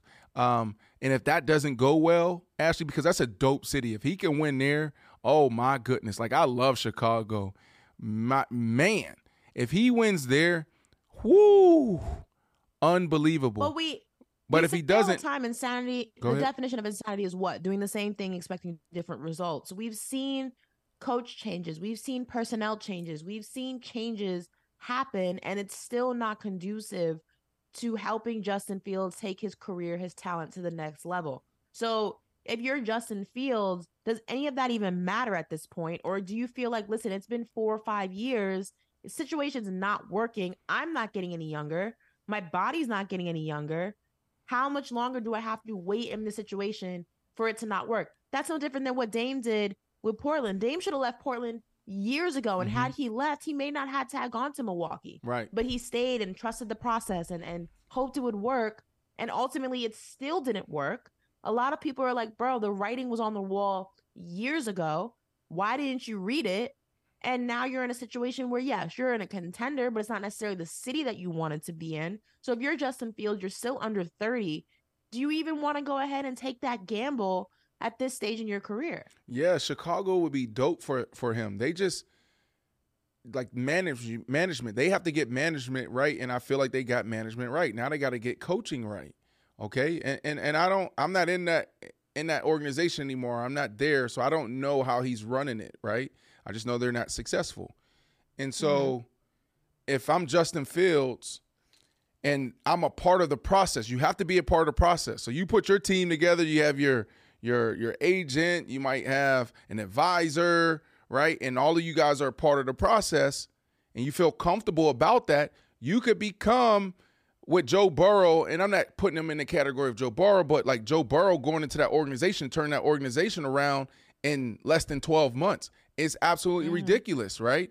Look at what CJ Stroud is doing in Texas, right? Get with Ryan, hell of a guy, hell of a coach, and now all of a sudden this organization is sitting at 6-4 when some of us would have thought that they would probably be sitting here with 2 wins at this point of the year. So the right coach with him and with the moves they already made on that roster, they're in prime position now. Well, if you don't feel good about that process, then Ashley, I'm thinking just like you're thinking. Like, I ain't got time to waste. Let's go ahead and move on. So I think he has both options on the table for him. Well, let's talk about personality, right? Because when we were talking about the Saquon situation, what was one thing you said that prevented Saquon from kind of bossing up? It's not in his character. It's not his personality. Right. Is it Justin's personality? I don't know Justin like that. But I know of his agent, who I think they're smart and they're wise. And it doesn't have to be this situation doesn't have to be messy. This could be just him handling his business, saying this is just not working, you know, and he don't even have to say much. He can let his representation do that. This is not about a contract. This is just about fit. Like, you guys don't like me. I'm starting not to like y'all, right? Like, I don't even know if they might like him. Who knows? Like, we're not in that building, right? But it just seems like people feel like they're ready to move on. I haven't heard the owner. Like, that's what I'm talking about. Like, the owners, the McCaskey should have came out and said, no, Justin Fields our guy. We're not moving on. Have they said that yet? Like, that's the type of stuff I would want if I'm Justin Fields. This is my guy. Yeah, they haven't said anything about the quarterback position, so. Right. So, like, you know, I don't think it has to get messy, Ashley. I like Justin Fields. I think that they should find, and it might not even be the coach too. It might just be the offensive coordinator. I know he's it might just be the offensive coordinator. Just get the offense right. I like the moves that they've been making. I like it. Well, listen, all eyes will be on Chicago, but all eyes were on the New Jersey football Giants because Tommy DeVito, out from his parents' basement nearby in the stadium, had an incredible game. Despite being sacked 9 times, what? He threw 3 touchdown passes, and the Giants shocked the Commanders in Washington. Brandon, Tommy DeVito, like I said, he was chilling in his parents' basement in East Rutherford, New Jersey, minding his business, gets the call to be the new starting quarterback of the Giants after Daniel Dimes, Daniel Jones, whatever you want to call him, has an injury and goes down. And he wins on the road. I mean, are you impressed by this? I am. I know the guys, the producers are Giants fans. They're in my face waving like they're not like 2-8, but I digress. Like, right. Congratulations. You beat the Commanders to win 2 more games. Like, right. Listen, it's a great story for him, you know, and, you know, having moments like this gives you the opportunity to play in the league for a couple of years, maybe hell, backup quarterback 10 years, right? Like going out there, having some success gives you that type of momentum, right? And so it's a good story for him. But at the end of the day, you know, there's 2 sorry teams going against each other, and one sorry team beat another sorry team. I'm glad you said that. Say that again. Yeah, one sorry team beat another sorry team. Sorry, Woo. Yeah. Sorry, BC. I think the bigger story out of this game is like, yeah, Ron Rivera's out of there probably. I think that's the takeaway is like, yeah, Ron, it's time to move on. And I love Ron. I think Ron's a great. Why you don't like Ron? Because he's the Commanders. Like Commanders never a threat. BC's putting up a Victory Monday photo for the Giants. Like I care. Like yeah. See, that's the problem. Y'all sit here. See, 3-8 winning the game like that. I'm still pissed off after in the locker room. Sit here, sorry ass team, sorry ass season. They exist in mediocrity. That's where they exist. Right, like even when you're in these situations, you go out there, it's fun. You know, it definitely takes pressure off. What people don't understand, right, like the tension and pressure in a losing locker room during a season is so toxic, so unbelievable. And when the Giants right now, like they're going from nobody talking, you know, everybody pissed off, your body, you know, it feels like it hurts more because you just lost, to now they're in there. They got music blasting in the locker room, dudes playing ping pong or playing some type of game in other games in the locker room, dudes playing cards, right? Coaches is smiling and happy. It just gives you like a space to breathe a little bit. And so that's the coolest thing as I like think about like, you know, both scenarios. And now you go to Virginia where the Commanders, their facilities are, everybody's walking around like who's about to be fired. It's like quiet, it's tension, right? People talking behind each other's back. Is this the week that Ron get let go? Magic Johnson just walked in. Do you think that's next up? Do you think that Ron Rivera loses that job? Yeah, I think he loses the job, but I think that they let him finish. And let's say it depends. Like you don't know. I mean, like man, there's some high level strategy and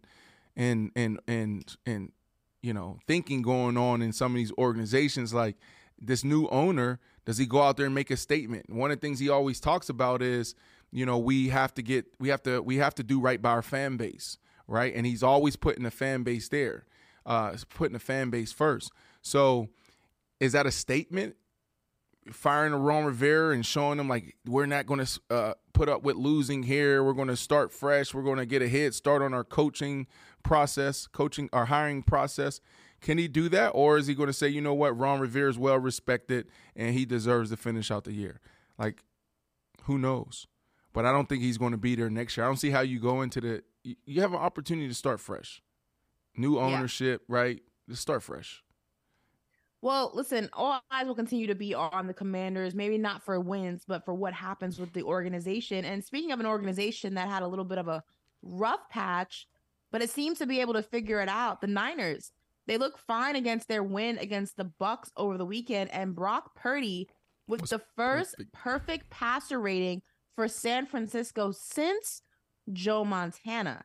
He threw for 3 TD passes. I mean, Brandon, the Niners went through a little bit of a rough patch, so much so that B-Flow took Purdy out of his top 10. I mean, right. Are things clicking on all cylinders once again for the Niners? I mean, why were we panicking? And then also, why was really questioning, Brock Purdy? Man, there was nothing that he did leading up to those two games where it was we should question him the way we did. This is the best way you respond to that type of adversity. And again, I go back, right, when we're looking at the Zach Wilsons of the world, the Josh Allens of the world, and I'm sorry, I know we're just audio only today, so you guys can't see my face, but it's did you ever, Ashley, see Brock Purdy look like Josh Allen or Zach Wilson on the sideline? Ever. During that time, it was actually three games. Did you ever see Brock Purdy look like he was weak or just giving into the pressure? I can't recall. Yeah, I know. Yeah, right. But the answer is probably no, right? And I say that because when you have, and it's tough. I'm not saying they don't feel it. I'm not saying that it's easy. What I'm saying is, you got to have the fortitude to be able to deal with all of that pressure and all the everybody talking about you. Think about it. This is a young kid who was Mr. Irrelevant, and you got the Shannon Sharps of the world. You got the Ryan Clarks of the world. You got the Colin Cowherds of the world, and I don't know where everybody stood. Who knows what was being said in FS1 with Shady and Acho and Joy Taylors of the world and the Skip Baylesses and the Michael Irvins of the world. But you got all of these dogs talking about you in that way. Do you understand what it takes to just keep your confidence and your self-esteem high? Do you understand what it takes? Right? And so you do it, and then you bounce back like this. This is championship-ish. But now you turn on TV, everybody's saying, well, this guy is back. Trent, the left tackle's back. McCaffrey is back on track, and Debo Samuels is now back. No, man. He's showing you who he is. There should be no more doubt about Brock Purdy. And it's not even a conversation about, is he the best quarterback? Is he elite? I don't know about all of that. What I do know is he's a face of the he's the quarterback of the San Francisco 49ers for today and here to come. So I love seeing them bounce back. And I'm not questioning the 49ers, but there is something off about this team. I have them third in the NFC. With that, do you trust Brock Purdy to take the Niners to another deep playoff run? Yes. I do trust. I trust Brock Purdy. Answer. I trust Brock Purdy.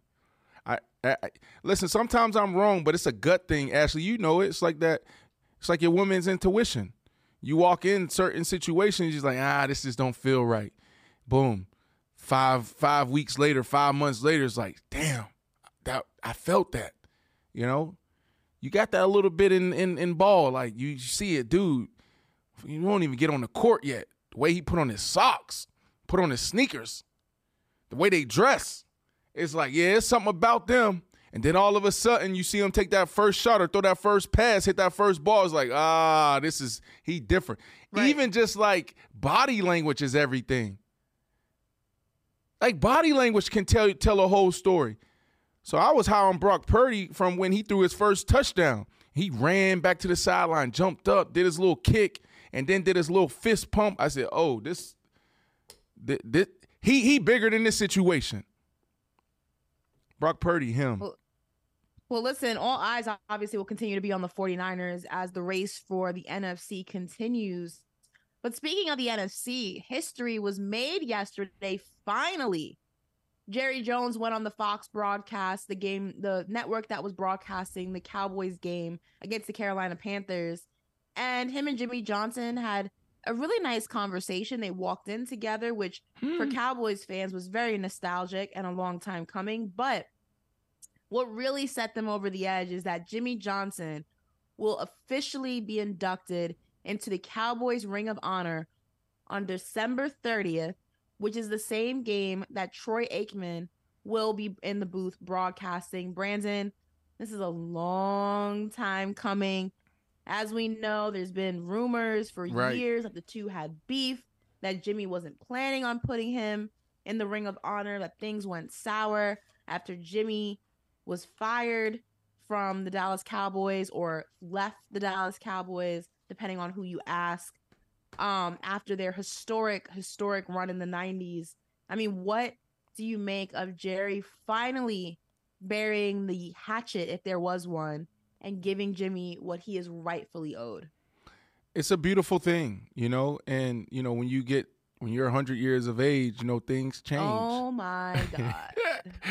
As you think about it, it's like almost when you're on your deathbed, it's like, and I'm not saying this, but I'm just saying, like, when you're older, it's just like, man, you got to let some shit go, you know, and he's probably sitting there like, I was young and dumb. We both made mistakes. Let's forgive and move forward. Because you're showing your pettiness. Like, how does this dude lead you to all those Super Bowls, help you get all those rings, and you don't acknowledge him? So it's a beautiful thing. But I think it's kind of whack that it took this long. I'm okay with it happening. Shit happens. But for it to take this long is a problem. Like, come on. They could have did this. If you had to pick one of the teams that you played for, one of the organizations, to be inducted into that Ring of Honor, you can only get one. Jets. Which team would you pick? Jets. What are you talking about? Chicago. Huh? Over Chicago or Denver? Yeah, because the Jets was my favorite football experience. Like, it was fun. You know, having Ryan Fitzpatrick lead the way and going out there playing at a high level, you know, it was in the city. It was everything. It was everything, Ashley. The organization, Woody. Woody still treats me phenomenal, right? Like, I can call Woody right now. He'll answer. I call the security like, hey, I need somebody to come to my house in Florida and do a grounds check. All right, B, we're going to find security down there, right? Like, it's just a well-run organization, you know, coming in. And it's like, you know, hey, B, what do you need? We're going to order you this because, you know, we don't have it. And it's like, all right, well, here's my credit card. No, what are you talking about? We got it. No, my experience in New York was phenomenal inside the building and also in the city. I lived in Brooklyn. I lived in Tribeca. And I still get major love in the city. And so it's that, like, Chicago, the thing with Chicago, Ashley, so I'm drafted to Denver Broncos. You would think the Denver Broncos, but I have no relationship really with the Denver Broncos like that. I still know the people that's running the organization. Ellis, before they sold the team to who's running the team, Mr. B Pass, so Mr. Ellis was running it. But then they sold to the Walmart family. What are they called? The Walton family. And so, you know, I had a relationship there, and I still have a relationship with the guys that's running, like, the grounds and the equipment and all of that. But I don't stay in contact with them. I barely get back. Chicago was beautiful. Like, Chicago was everything. But everything imploded that last year. You know, Jay Cutler and I, like, you know, they paid all of us, and then we start having, like, some real accountability, like, type conversations, and we never had those type of conversations. Everybody else in the organization was feeling it and saying certain things, but I'd be the only one that was had the relationship to sit down with them and talk to them about certain things or even call them out. And that just went totally left. And in retrospect, there's probably a time or two where, you know, in practice, you know, I could have just, like, played the game, but, like, if he threw the ball in the dirt and was acting like an asshole, I would just go on the sideline and sit down, like, well, you tell me when you're ready to practice, because I ain't going to run this route 20 miles per hour, freaking stop on a dime. Now my ankles and my knees hurt, and you intentionally throwing it in the dirt? You out your mind, boy. Yeah, that's how I be talking to Ashley. I'll say that in front of the whole team. Everything. You say that Jets version of you was the best football version of you, because some people would argue it was Denver you or Chicago you. It's like different. It's like a wine, Ashley. It's so weird. It's like, cause like Denver, I was just a monster. I was a beast. It was like just like, man, physically, the stuff that I was doing. I was like, and then like my mindset, like I was still angry. You know, I was playing with a lot of anger, a lot of rage. You know what I mean? Everything was so personal to me. And so when I went on the field, like, you know, the stiff arms that I would do, I was like trying to take a dude's helmet off, crackbacks, all of that. And then also from a football IQ standpoint, like I was great football IQ when it comes to the X's and O's, like this is where I'm supposed to be, but I didn't know the why behind these things. Like, oh shit, it's cover two. Coach Shanahan just called arrow. Instead of going in between the numbers and the hash, let me go to the top of the number because this DB is going to expand. That didn't come until I got back to Chicago. Dolphins, all in my head, you know, I wouldn't say pressure, but just signed this big deal. And the Dolphin fan base was like weird, really weird. And so get to Chicago, Jay and I, we connect. And he's like, let's put the band back together. Literally had that type of conversation, and we do it.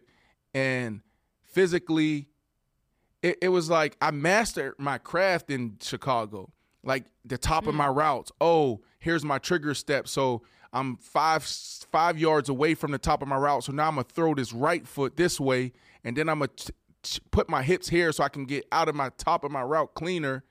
So it was like mastery there, and physically still crazy gifted, but mentally that's where I really learned how to watch film and break down stuff, and it just went to a whole nother level. Even red zone, like, you know, I start being a part of like implementing strategy and offense and plays. So that was that. And then the Jets, I still was crazy physically, you know, you can see it. But, like, my mental was on a whole nother game. I was beating guys at 50, 60%. Like, when I say 50%, 50, 60%, like, I was still like a dog, and I still was healthy and all of that. But I didn't have to exert a lot of energy, because I would go out there and be like, oh, this dude's about to go into bail technique, so I don't have to waste any movement at the line of scrimmage. I'm going to run out here to the left, get into his blind spot, break off at 15 yards. He's going to be still running. He's not going to be able to find me, and then it's going to be a wide open catch, right? It was just like that easy for me. And then I was working with a quarterback who thought the same way and actually listened, and so that's why we had a legendary run.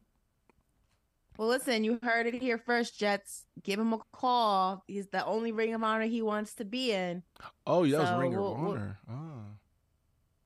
Ring of Honor. I should be in all of them. Ashley, I went on this whole spiel. Thank you for letting me go down memory lane. But, Ring of Honor, I'm the best wide receiver ever in Denver Bronco history. Sorry, Rod Smith. Rest in peace, baby. But Brandon Marshall, best wide receiver in Denver Bronco history. Then you go to the Miami Dolphins. Tyreek Hill just took that. But that stay wasn't long enough. Chicago Bears, it's not even a debate. The Jets is not even a debate. It's not even a debate. So 3 Ring of Honors. Yes. Denver Broncos.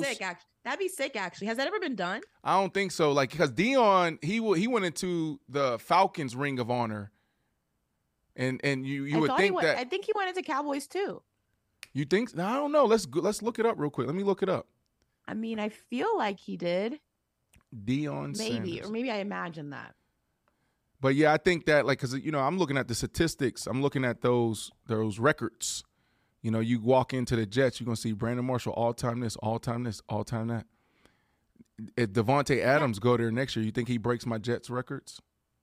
Maybe. Deion Sanders, Ring of Honor. Let's see. He said, this is 2000, Deion Sanders, I don't deserve to be in Cowboys Ring of Honor. He said that. I feel like why did I feel like he was in it? That's crazy. Well, listen, if Jimmy can do it, then I feel like Deion, there's room for Deion too. But before we go ahead and close out the show today, we're going to revisit the Eagles and Chiefs. They match up. The Super Bowl rematch, rather, is tonight at 8:15-ish. Brandon, let's go ahead and some rapid-fire questions real quick. Okay. Who should the Eagles be most worried about in the NFC? Give me a team. The Cowboys. Ooh, I like that. Okay. Who should the Chiefs be most worried about in the AFC? The Ravens. All right. And then who wins tonight and by how much? The Eagles win by 6 points. 6 points. Yeah. Sheesh. 6 points. That's a big statement right there. We shall see. That game kicks off, like I said, around 8:15 tonight. It's a rematch of the Super Bowl, and also a rematch of the Kelsey's Brother Bowl. So that's going to be cool to see once again. Here's a little secret. It all goes down in Kansas City at Arrowhead. Here's a little secret. I wonder what jersey Mama Kelsey will be wearing if she does the split version again. That's gonna be cool. She's definitely gonna be sitting with Taylor. I know. But I feel like Jason Kelsey's wife will be in the same booth. That booth's going to be awkward, when they're cheering for opposite players. And then you say they're meeting, the families are meeting for the first time too. That's the Kelseys and the Swifties. That's what the report said. I can't confirm or deny that. I'm not in their inner circle, but that is what the report said, that this will be the first time the families are hanging out at one of the games. Very awkward. We shall see, because you know the ESPN broadcast will pan to it about 75,000 times. So over under how many times they show Taylor Swift tonight? 10 over or under? You taking a? What are you taking? Oh, I'm taking the over. I'm taking the under. She'll be shown seven times tonight. Does this include pregame? Ooh, yes. Oh, then definitely the over. What?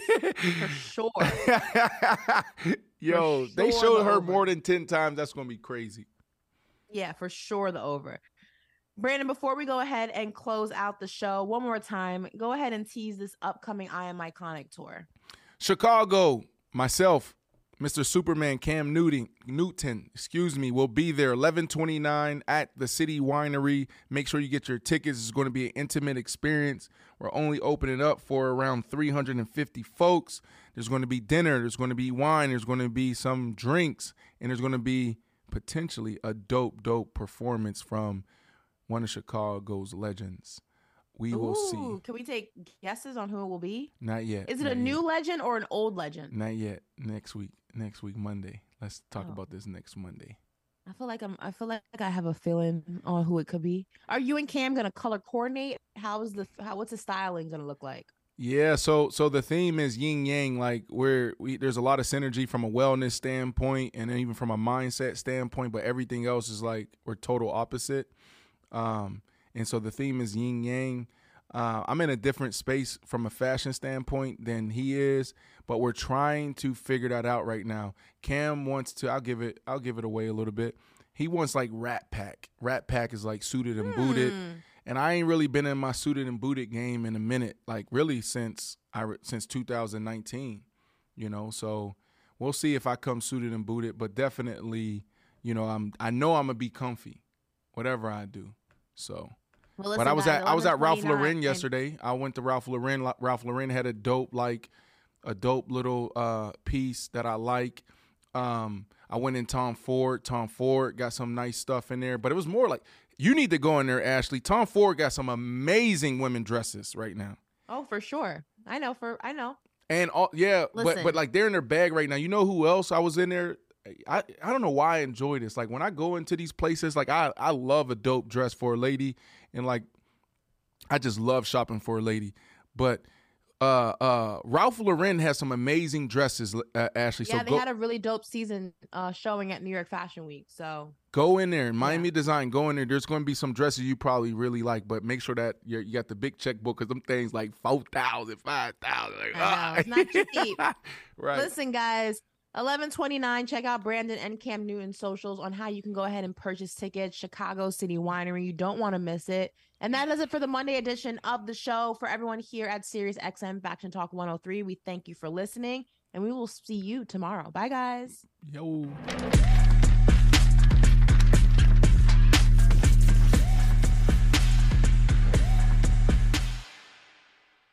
The longest field goal ever attempted is 76 yards. The longest field goal ever missed? Also 76 yards. Why bring this up? Because knowing your limits matters, both when you're kicking a field goal and when you gamble. Betting more than you're comfortable with is like trying a 70-yard field goal. It probably won't go well. So set a limit when you gamble and stick to it. Want more helpful tips like this? Go to keepitfunohio.com for games, quizzes, and lots of ways to keep your gambling from getting out of hand.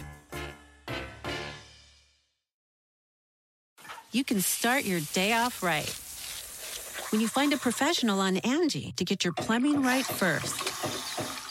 Connect with skilled professionals to get all your home projects done well. Visit Angie.com. You can do this when you Angie that.